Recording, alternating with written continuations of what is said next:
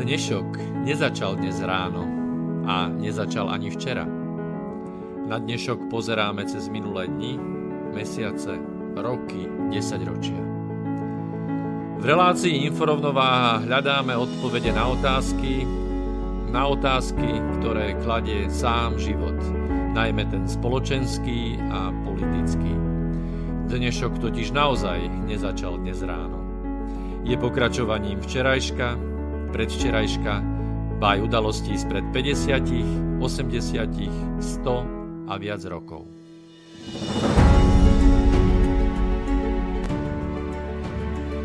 Rovnováhu potrebujeme vždy, všetci a všade.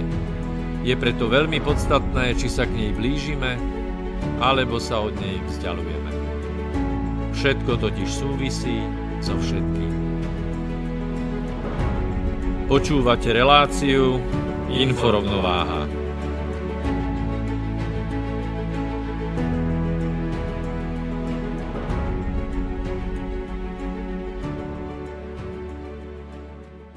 Príjemný podvečer, vážené posluchačky a vážení poslucháči. Začala práve piata časť našej relácie Inforovnováha, ktorej sa snažíme, ako ste počuli už v znelke, hľadať a vytvárať rovnováhu. Ja mám osobne pocit, že tá rovnováha dostala riadne za uši posledné dni a vysokou pravdepodobnosťou asi najviac práve v sobotu. Od mikrofónu aj tentokrát vás zdraví a víta pri počúvaní Miroslav Kantnera. So mnou v štúdiu je môj kolega z portálu Inforovnováha.sk. Peter Luknár, dobrý večer. Dobrý večer všetkým poslucháčom Slobodného vysielača. Tak, poďme sa na to pozrieť, čože nám to tá, tá sobota priniesla v súvislosti s e, rovnováhou, prípadne s jej narušením. No mňa napadlo, pokiaľ som ťa počúval pozorne, mm, chcem pripomenúť to, že rovnováha to je taká jedna kvalita toho, čo sa snažíme robiť, ale veľa písateľov nám písalo aj to, že, že sme mm, jednostranní, alebo že nemáme niektoré veci v rámci našich príspevkov vyvážené. Takže chcel by som k tomu poznamenať toľko, že jedna kvalita rovnováhy je rovnováha samotná. Pokiaľ je nastolená v spoločnosti, v organizme, tak všetko je v pohode, v kľude. Dá sa na to kľudne pozerať z toho stredu, ale pokiaľ sú veci v nerovnováhe, tak my tam máme napísané, že je potrebné veci vyvažovať.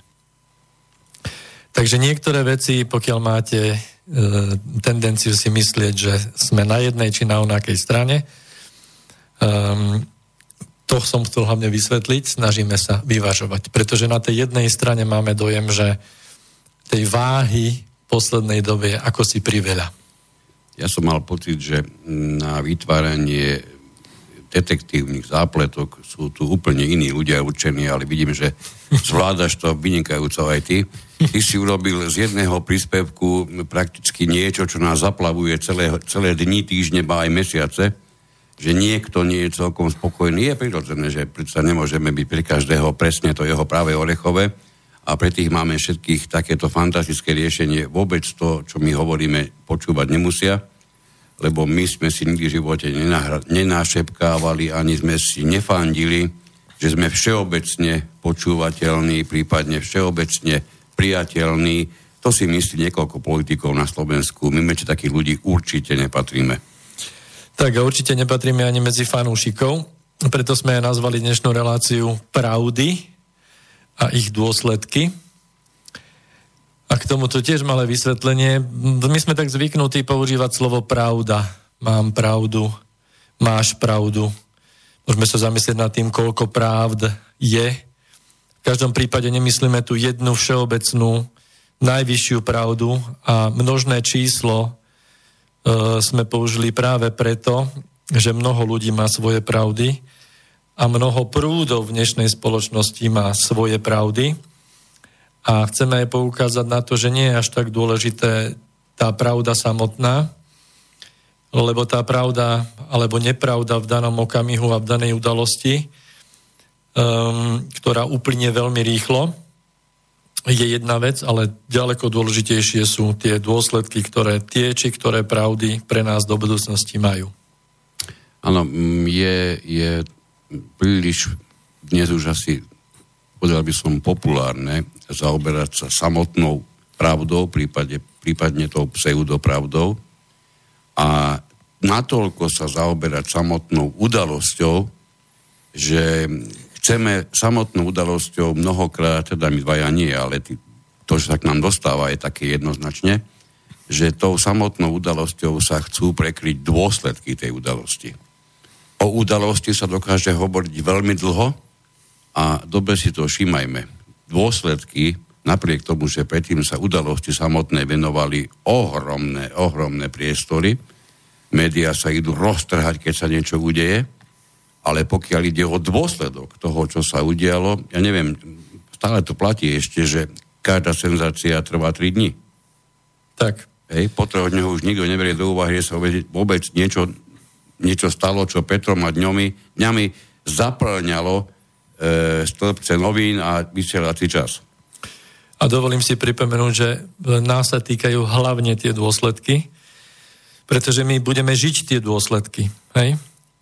a tá udalosť alebo tá daná pravda v daný moment nemá absolútne žiadnu relevanciu z hľadiska ďalších nasledujúcich rokov. A keď si všimnete niektoré tie naozaj významné udalosti, keďže túto tému ešte si necháme aj možno na budúce, tak nechcem ísť do konkrétnosti, ale niektoré naozaj významné udalosti, na ktoré má polovica Zemegule určitú svoju pravdu a druhá polovica opačnú pravdu a idú sa pomaly zabiť.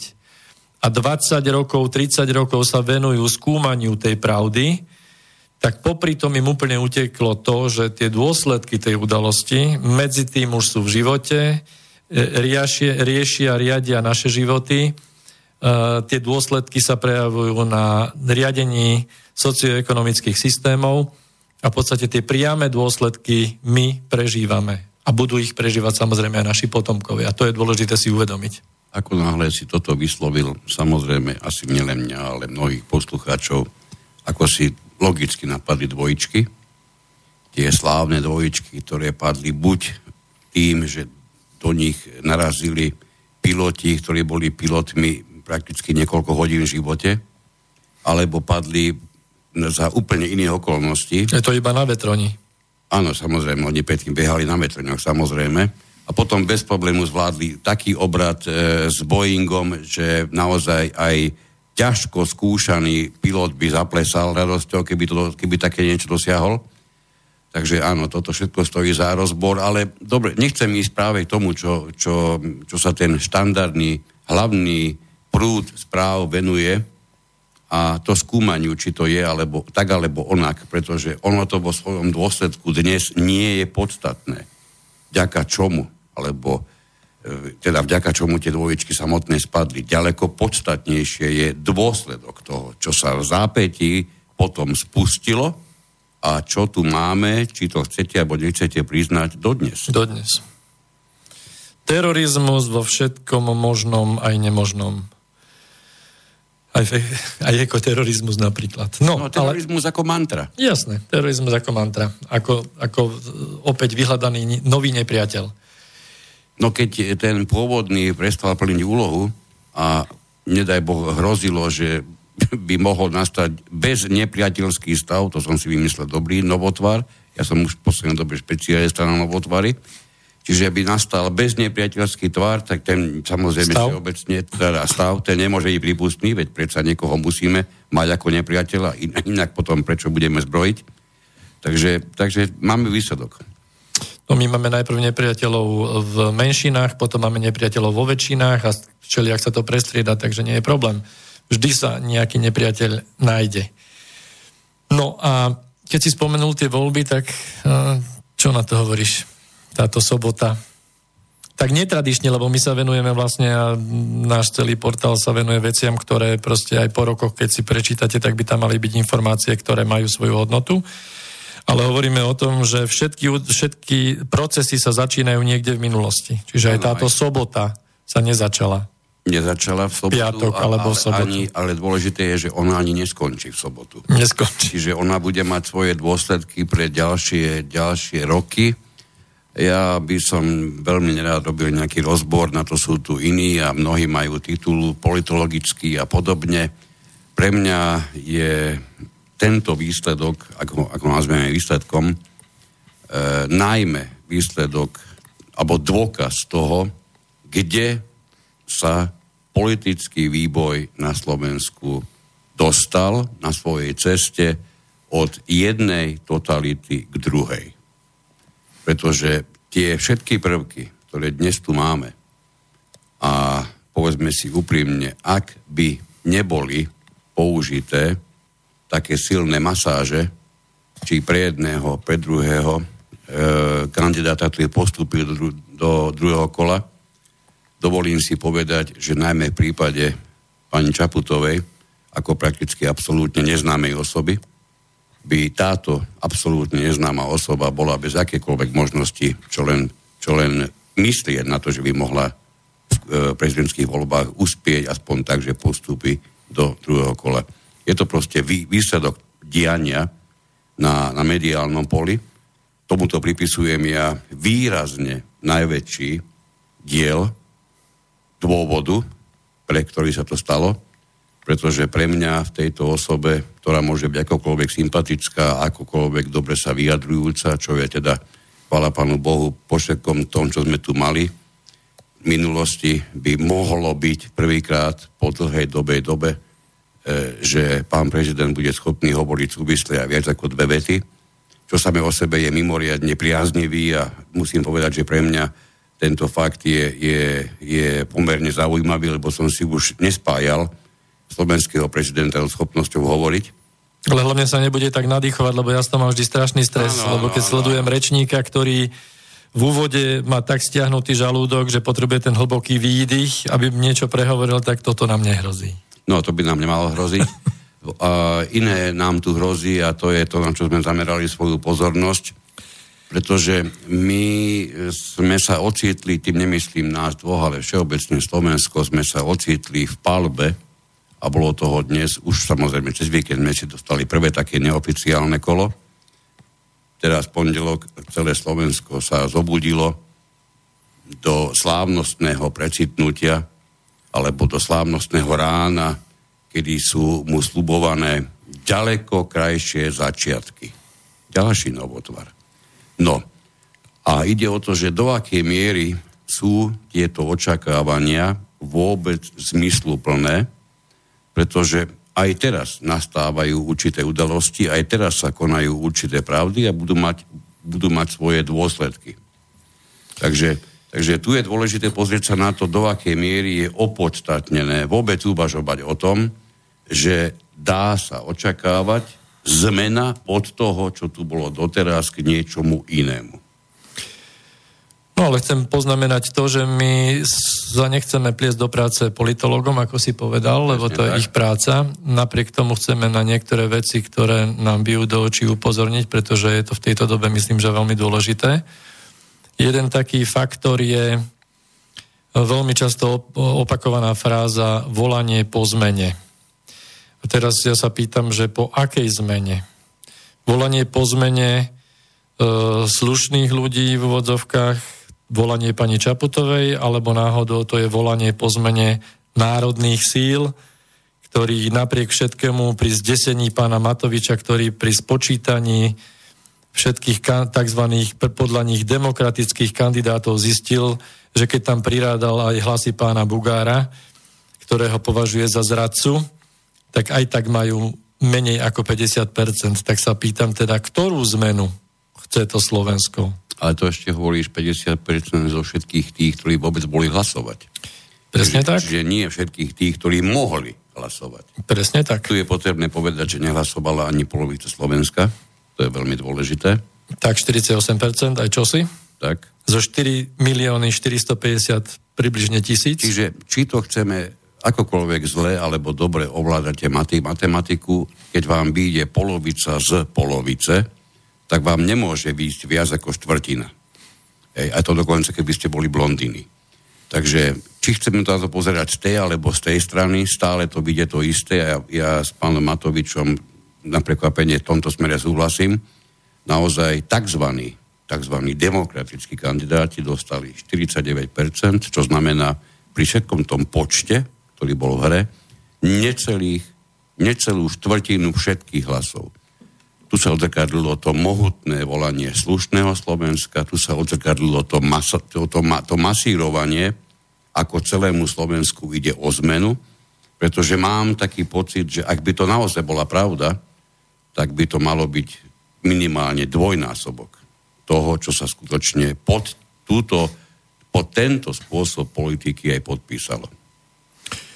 Samozrejme, ja som si dovolil trošku aj zobrať kalkulačku do ruky presnejšie a vlastne z tých hlasov sa dá veľmi jednoducho vypočítať že zhruba 870 tisíc voličov, ktorí v prvom kole dali hlas pani Čaputovej, je 19,56% zo všetkých voličov na zoznamoch. Nie z tých, ktorí sa volieb zúčastnili, ale zo všetkých voličov Slovenskej republiky. To znamená, že ja by som to nevidel až tak e, optimisticky, e, byť na mieste pána Štefunka, usmiatého v nedelnej debate, kde prvýkrát bol v prieniku ja čo považujem za takmer výmenu politickej, politického diskurzu na RTVS, kde chýbali zástupcovia Oľano a chýbali zástupcovia Sasky a miesto toho tam už bol pán Štefunko z Progresívneho Slovenska.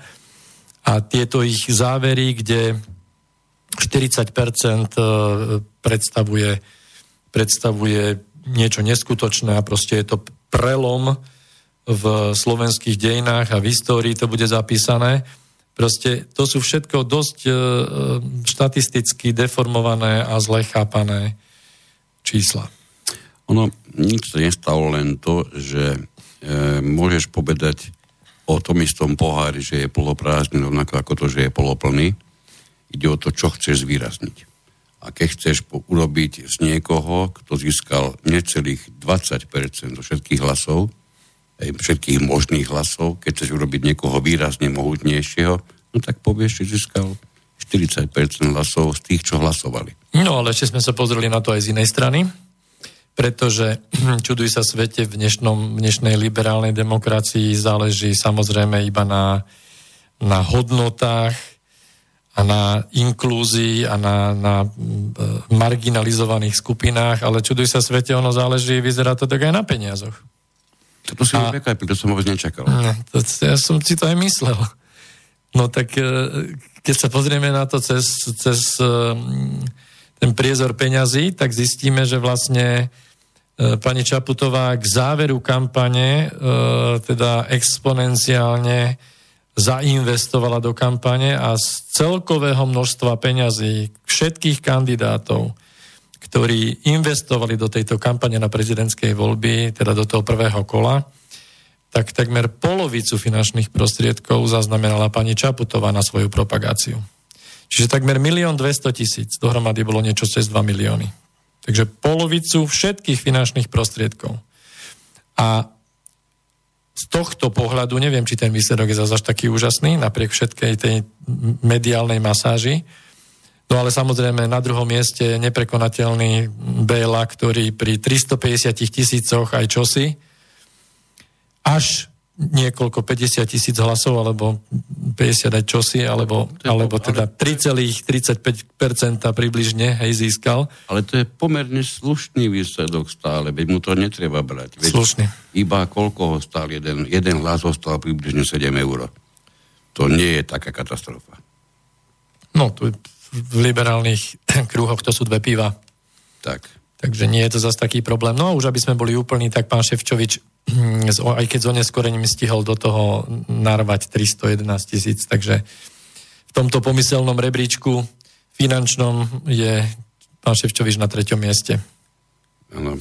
Keď si zoberieme do úvahy, že, že je priama konkurencia pani Čaputovej a na kampani vynaložil o viac ako milión menej, tak jednak by som povedal, že tam pravdepodobne budú nejaké rezervy, čiže môžeme čakať, že, bude, že budeme mať veľký tlak a až pretlak zo všetkých médií sa na nás bude usmievať tá istá tvára, bude tvrdiť zrejme to isté.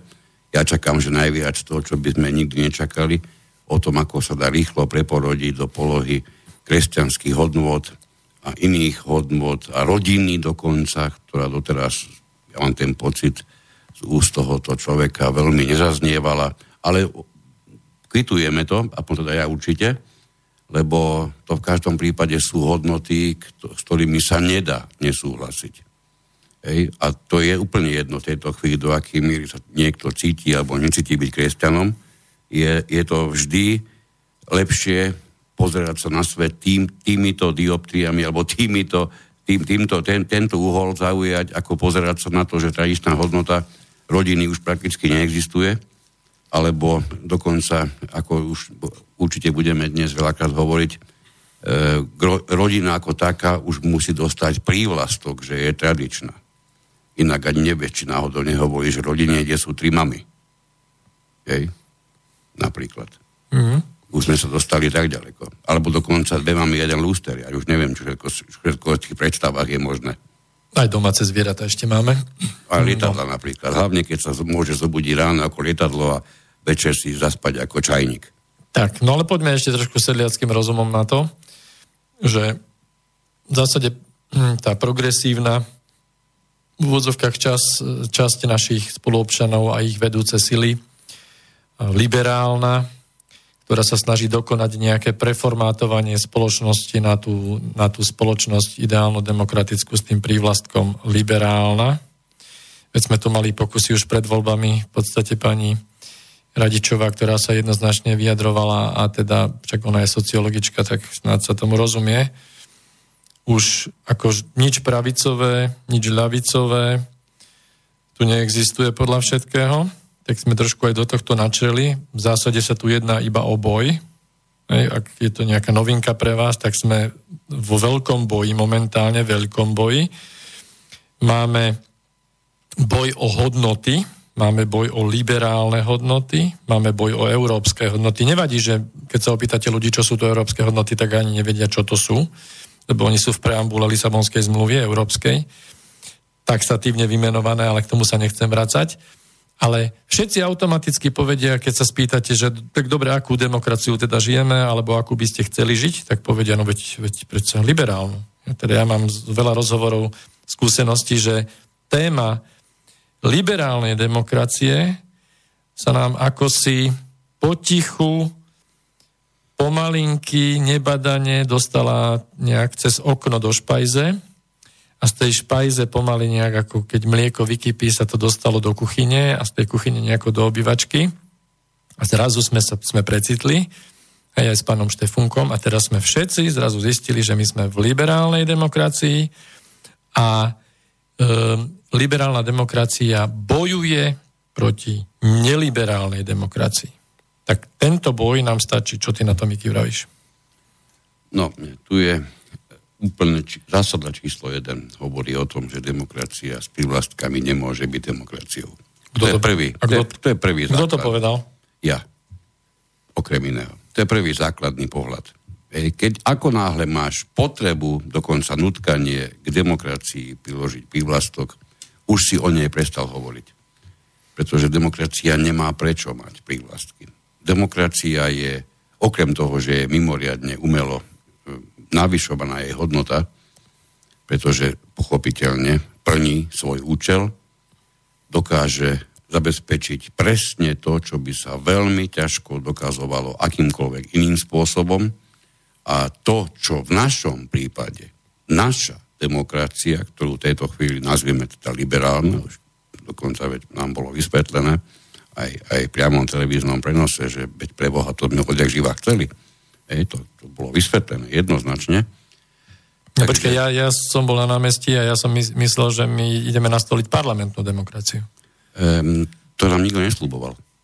No, nám, to... nám slubovali slobodné voľby. To je pravda, no. Že by, že by nám ukradli revolúciu?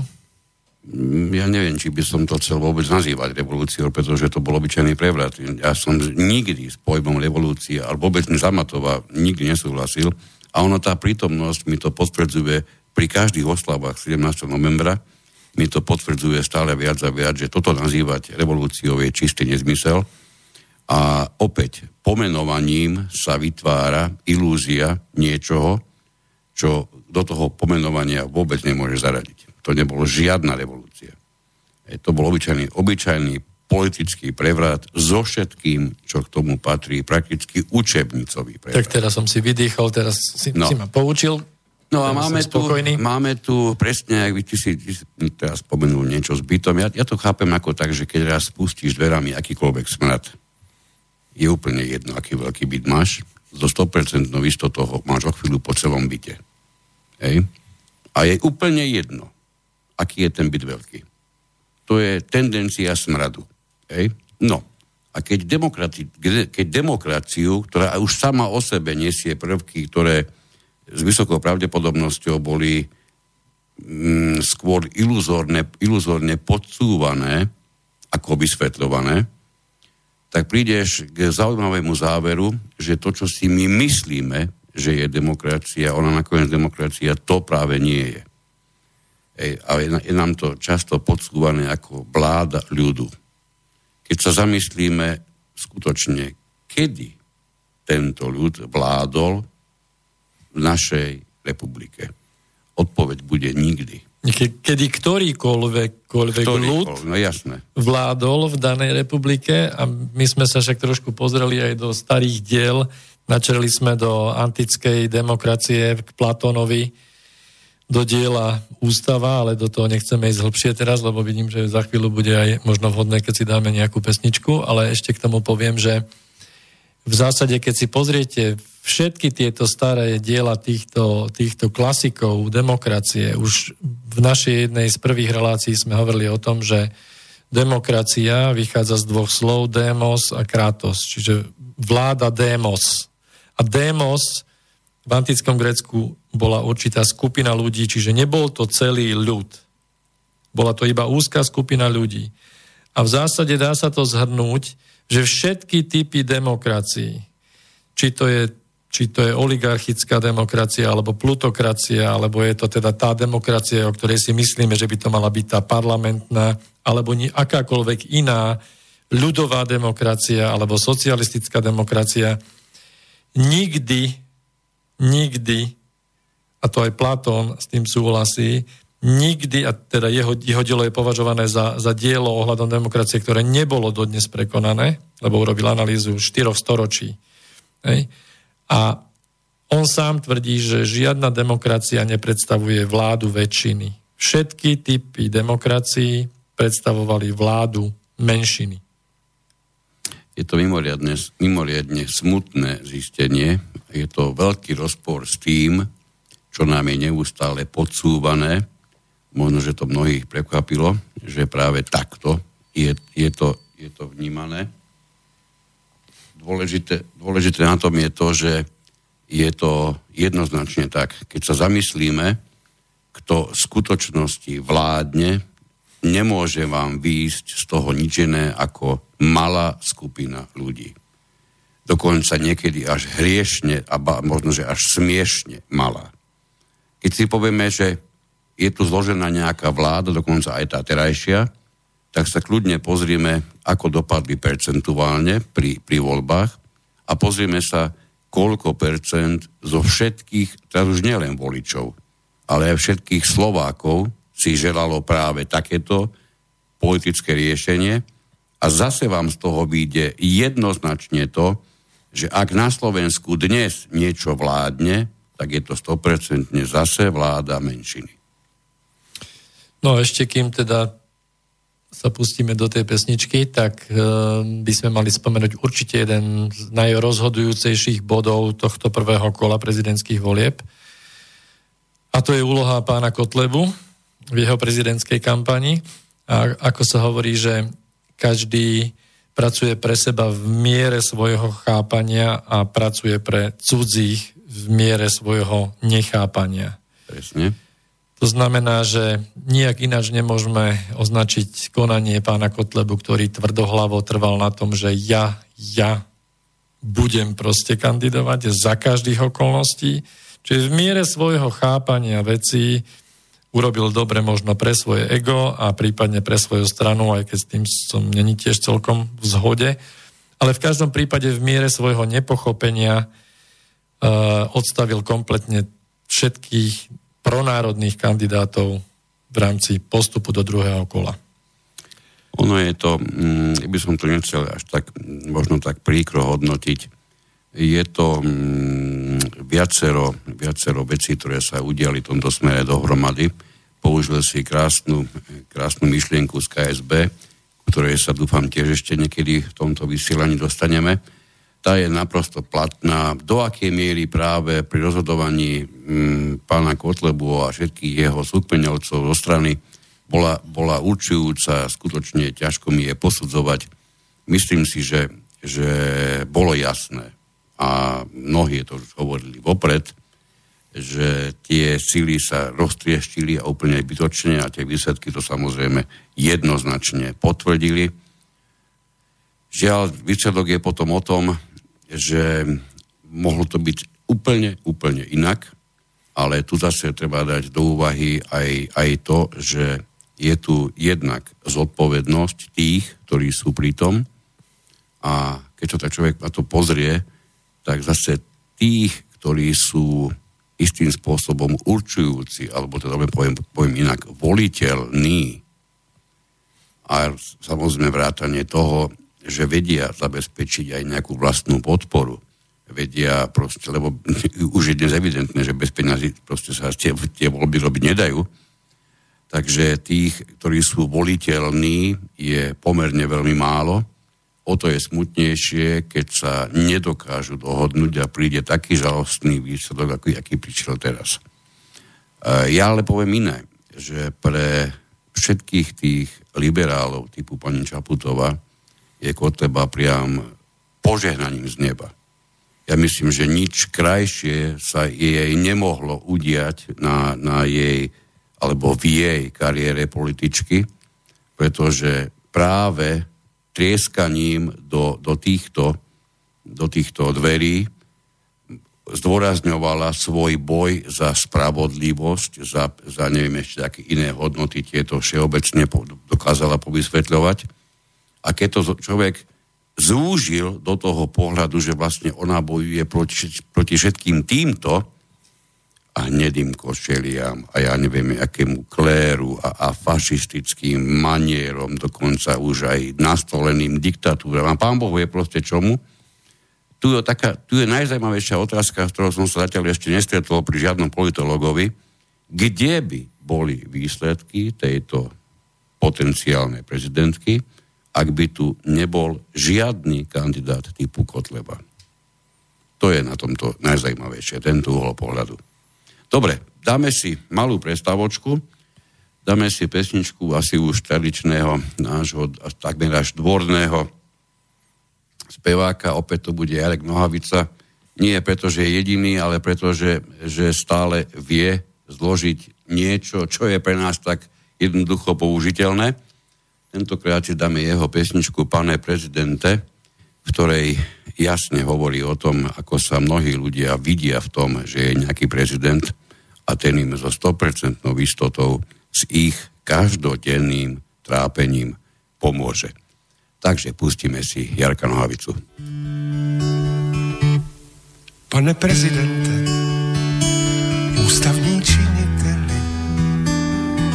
píšu vám dopis, že moje děti na mě zapomněli.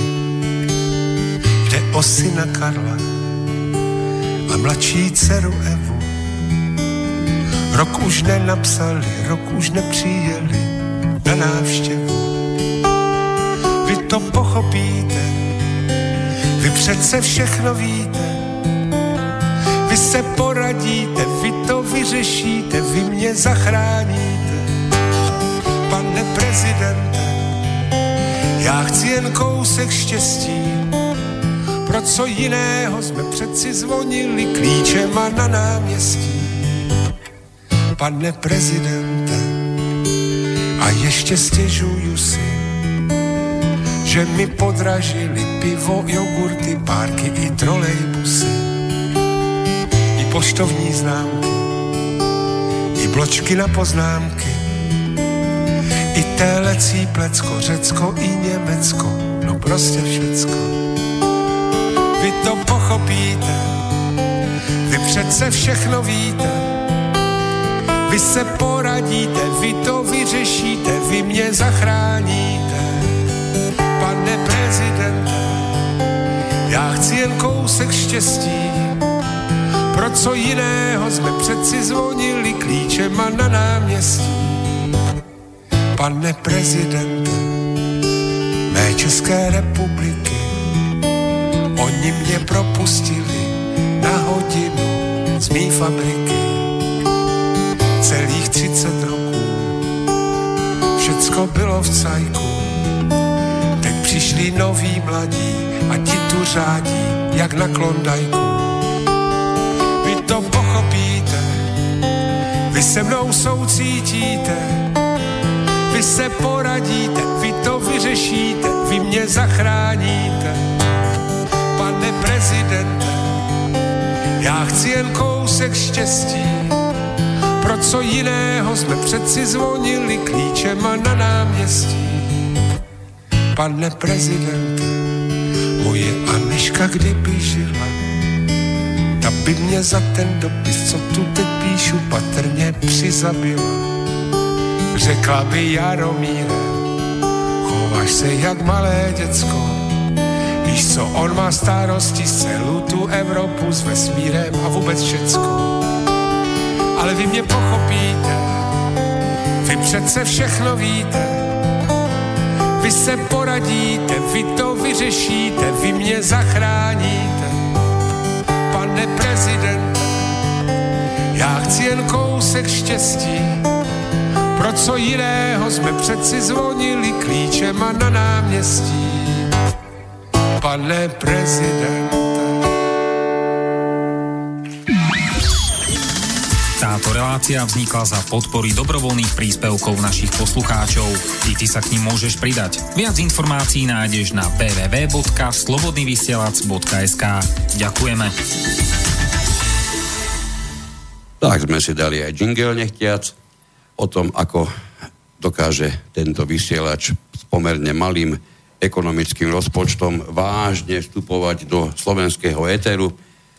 A do neho budete môcť vstúpiť už teraz aj vy, keď nám budete chcieť zavolať, nech sa páči na telefónne číslo 0951 153 919 alebo inak 0951 153 919 a samozrejme, ako vždy, aj tentokrát budete môcť použiť zelené tlačítko na stránke Slobodného vysielača.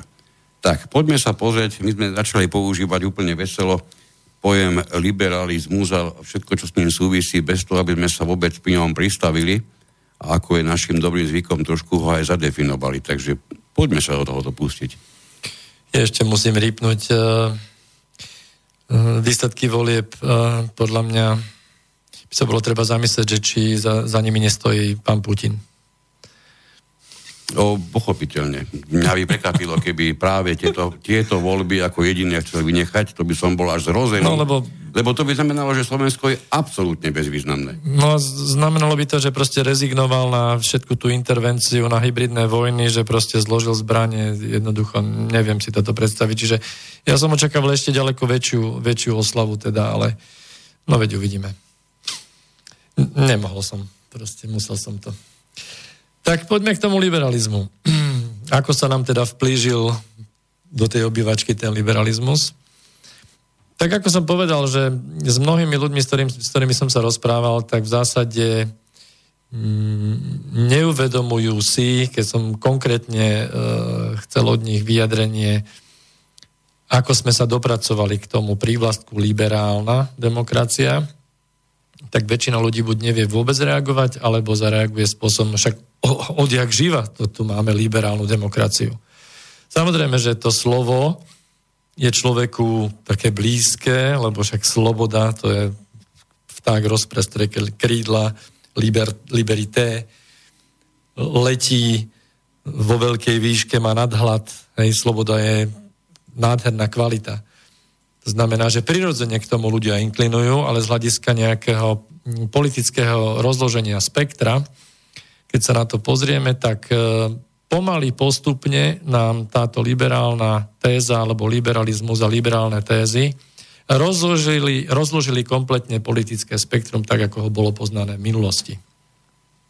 Čiže na základe tej pomyselnej politickej podkovy, kde na jednej strane je vlastne e, sa nachádza e, lavicové trendy a, a tie extrémistické lavicové až po komunizmus a, a anarchizmus a na tej pravej strane konzervativizmus, alebo teda pravica konzervativizmus až k fašizmu.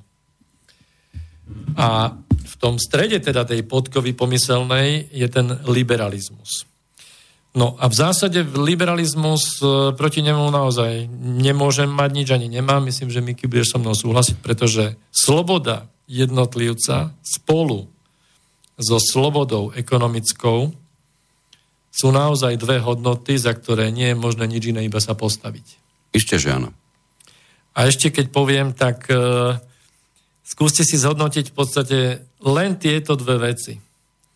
Ako dlho po tom novembrovom prevrate sme mali tú nádej, že tá osobná sloboda, ktorá bola udupávaná v tom komunistickom režime, a tá ekonomická sloboda, ako dlho podľa vás sa udržala v, tých, v tomto našom regióne. Pretože ja mám taký pocit, že môžeme to rátať v nejakých hodinách, poťažne v dňoch maximálne, pretože okamžite už boli infiltrované zložky VPN a e, občianského fóra rôznymi e, typmi už vtedy korporátno-klanových skupín, ktoré vlastne tie záujmy začali presadzovať a otáčať tú demokraciu znovu k vláde menšiny. Čiže nestačili sme sa slobody ani nadýchnuť a už sa nám postupne nebadane pomocou vznešených ideálov liberalizmu a liberálnej demokracie opäť okliešťujú naše slobody, zatvárajú sa naše ústa a o ekonomických slobodách, to je vyjadrených v daniach a v objemu daní hej, a v rozkrádaní štátu sa nemusíme ani baviť. Na to, na to rozkrádanie štátu mm, samozrejme sa poukazuje naprosto v poriadku a správne, ale pri tom všetkom zase sa zabúda na to, že to nie je jediné čo je určujúce pre život v našom prípade štandardného Slováka. Keď sa ale pozorne pozrieš na, na mainstream, keď to tak nazveme, tie hlavnoprúdové médiá prakticky koľko percent času? 80 percent času venujú tomu, alebo teda priestoru, venujú tomu, aby čo najdokonalejšie e, potreli čokoľvek, čo je na tom, čo momentálna vláda robí plusové. Čiže za každú cenu je viditeľné, za každú cenu pochybniť celú vládu, dokonca pochybniť celé Slovensko ako také, najmä ho, najmä ho, najmä ho najmä zdôrazňovať, že je prakticky až takmer neschopné samostatnej existencie. Ej, to, sú, to sú veci, ktoré sa nedá nevidieť. Tie sú tu. A keď zoberieme do úvahy čo nastúpilo po 89.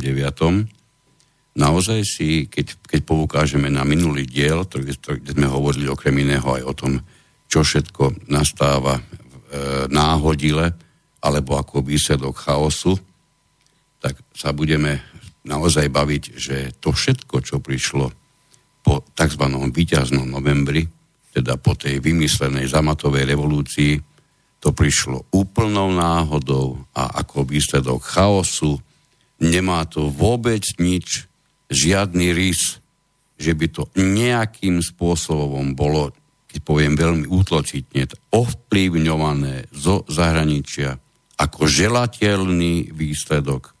Dnes sme montovňou pre Európu a máme to chápať ako naše výsadné postavenie, ako šťastný spôsob existencie. My sme montovňou pre Európu, v nemocniciach nám zomierajú ľudia na choroby, ktoré sú mnohokrát veľmi ľahko riešiteľné. Zomierajú ľudia, ktorí museli prísť do nemocnice s tým, že napriek tomu, že sme ešte stále bohatou krajinou, v porovnaní so koľkatými dobrými 60% zvyšku sveta, ak nie ešte, ešte viac, sme bohatou krajinou, napriek tomu ideš do nemocnice keď ideš bez záchodového papieru, tak si odkázaný na to, že jednoducho alebo bez záchoda, alebo, alebo len so sprchou. Áno. Až tak ďaleko sme sa dostali. A toto všetko je, je prikrývané neustále tým, že peniaze sú rozkrád, rozkrádané tie štátne. Samozrejme, že sú. Veď to asi nespochybní nikto rozumný. Ale tu nejde iba o tie peniaze, ktoré sú rozkrádané. To je, to je istý zlomok všetkého, čo tu spôsobuje tento stav. Ten stav by tu nebol, ak by sa nezačalo na, k tomuto výsledku všetko nachylovať už niekde v decembri 89. Dokonca, kdeže, ďaleko skôr. No ešte si môžeme, môžeme k tomu doplniť, že napríklad e, tí, ktorí máte detičky, tak viete veľmi dobre, keď začína školský rok, tak máme bezplatné školstvo, že? A treba korunky, eurokopejky treba e, do školy, pretože by škola nefungovala. Treba všetko nakúpiť, dokúpiť. A potom máme hlásateľov, známych novinárov z hlavného prúdu, samozrejme liberálnych médií, ktorí prídu do tých istých škôl a hlásajú tam tieto liberálne... Chcel som, no, chcel som povedať nejaké slovo, ale nepoviem. Hlásajú tam hodnoty, liberálne... Hodnoty si myslel, hodnoty, určite. Určite, určite hodnoty. Tak. No ale...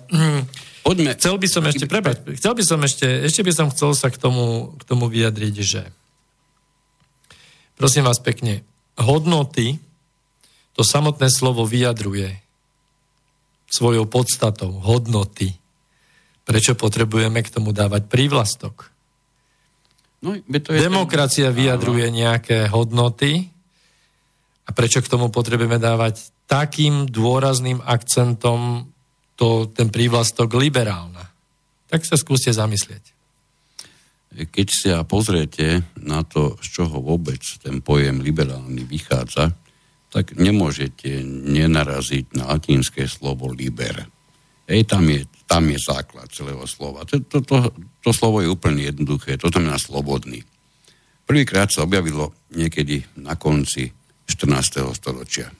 A vyslovene išlo o to, že išlo, týmto slovom sa pomenoval človek, ktorý bol slobodný. V každom prípade nemohol byť otrokom, pretože to by nebol, to by nebol liber a pozrieme sa, kde sme sa postupom času dostali a vy narazíte na to, keď sa budete trošku okolo seba pozerať, že síce môžete niečo hovoriť, a, a ani zďaleka nie všetko, čo by ste chceli, že síce môžete veľa, veľa toho rozoberať z minulosti, môžete písať rôzne úvahy, ale predsa len sú témy, na ktoré písať úvahy je trestné, čo samé o sebe je mimoriadne zarážajúce, keď sa budeme baviť na úrovni, že všetko má svoj nejaký vývoj a všetko by malo byť výsledok hlbokého a dôkladného bádania. My predsa len máme témy, ku ktorým sa nedospeje žiadnym bádaním, žiadnym vývojom, žiadnym hlbokým skúmaním. To sú témy, ktoré sa raz nastolili a navždy a hotovo a žiadne spochybňovanie nie je prípustné. Skutočne toto je tá liberálna hodnota? No, tie liberálne hodnoty, keď sa ešte, ešte raz nad tým zamyslíme, tak uh, nulová osobná sloboda, nulová ekonomická sloboda je tyrania. Totalita. Čím väčšiu osobnú slobodu to, ktoré zriadenie vám umožní a čím väčšiu ekonomickú slobodu vám umožní, tak sa presúvame na tej politologickej e, krivke k tomu maximálnemu 100% liberalizmu alebo až dokonca libertarianizmu. Hej? A medzi tým máme rôzne kombinácie, čiže máme lavicový liberalizmus a máme pravicový liberalizmus. Treba povedať, že z hľadiska Uh, histórie a politológie sa liberalizmus uh, vytvoril niekedy po osvietenectve.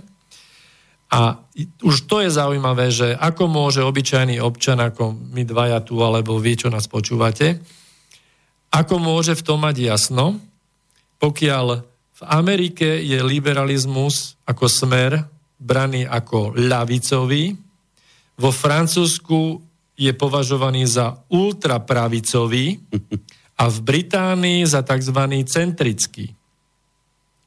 A hovoríme stále akože o tých istých hodnotách a teraz vidíte v týchto troch dlhoročných tých zavedených tradičných demokraciách je takýto odlišný pohľad na tento jeden termín, na tú jednu hodnotu. A keď som spomenul ten, ten centristický stred, možno ste si všimli, že toto je vlastne mantra budúcich a terajších politických špičiek, že všetci chcú byť vlastne v tom inkluzívnom strede, dokonca až tento výraz politológovia vyťahli, že ten správny liberalizmus a liberálna demokracia je ten inkluzívny stred.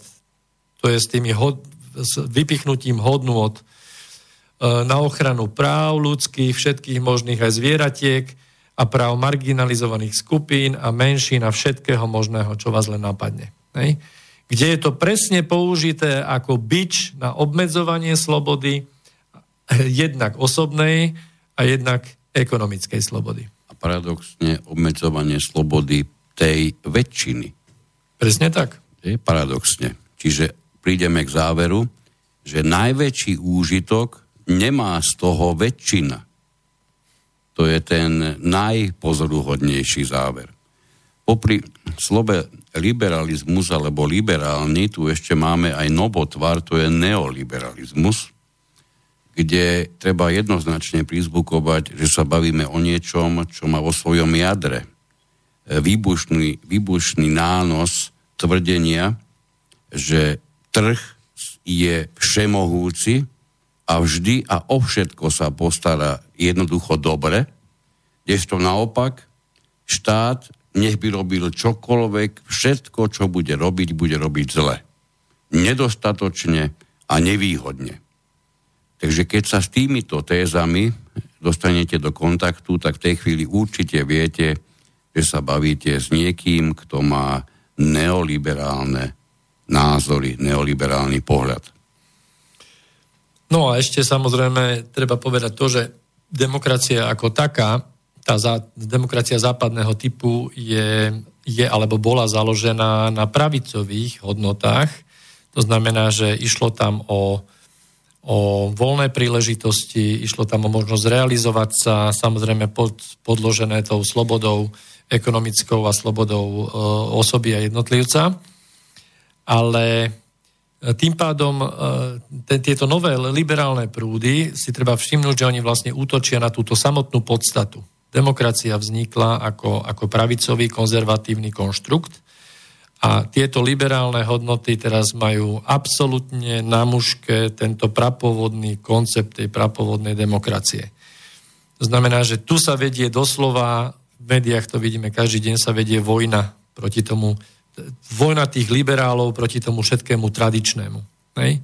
A všetko, všetko, čo je tradičné, tak označujú za zlo, hej? lebo všimnite si to, že osobná sloboda, pokiaľ sa bavíme o osobnej slobode, tak to, tá sa týka všetkých, uh, všetkých iných, len ich nie, hej? v zmysle tom, že teda oni vám idú zatvoriť ústa, zakázať všetko. Všetko, čo platí, má platiť pre vás, nie pre nich. Čiže je to, je to celkom pekne prevrátené. Všetko, čo negatívne platí. Tak, platí. Tak, a naopak tak. všetky výhody sú viazané práve k tejto Bohom vyvolenej skupine. Presne tak. To, čo oni môžu, vy nemôžete. Jedine, pokiaľ by ste sa stali jednými z nich.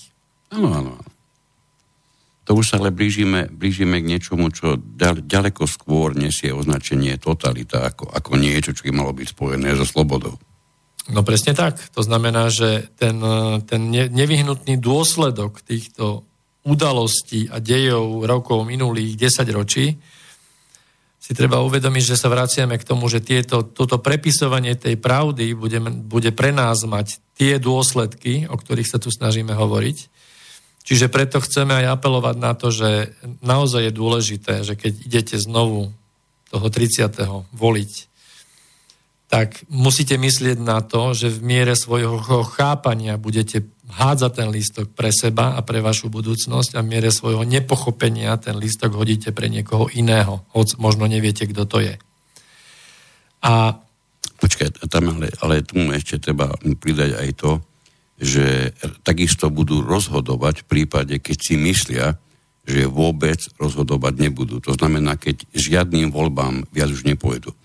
A toto sa týka samozrejme najviac sklamaných voličov z prvého kola, kde je jednoznačne, že najväčšie percento z nich tvoria, keď to poviem tak trošku skrátenejšej forme, harabinovci, kotlebovci, kde sa stane pomerne vážna chyba, keď, keď podľahnú ilúzii, opäť je tu jedna z ilúzií na, na, na stole pred nami, že všetko vlastne už je prehraté a nie je o čo, tak povediať, zabojovať ja si stále myslím, že jednoducho a v každom prípade je.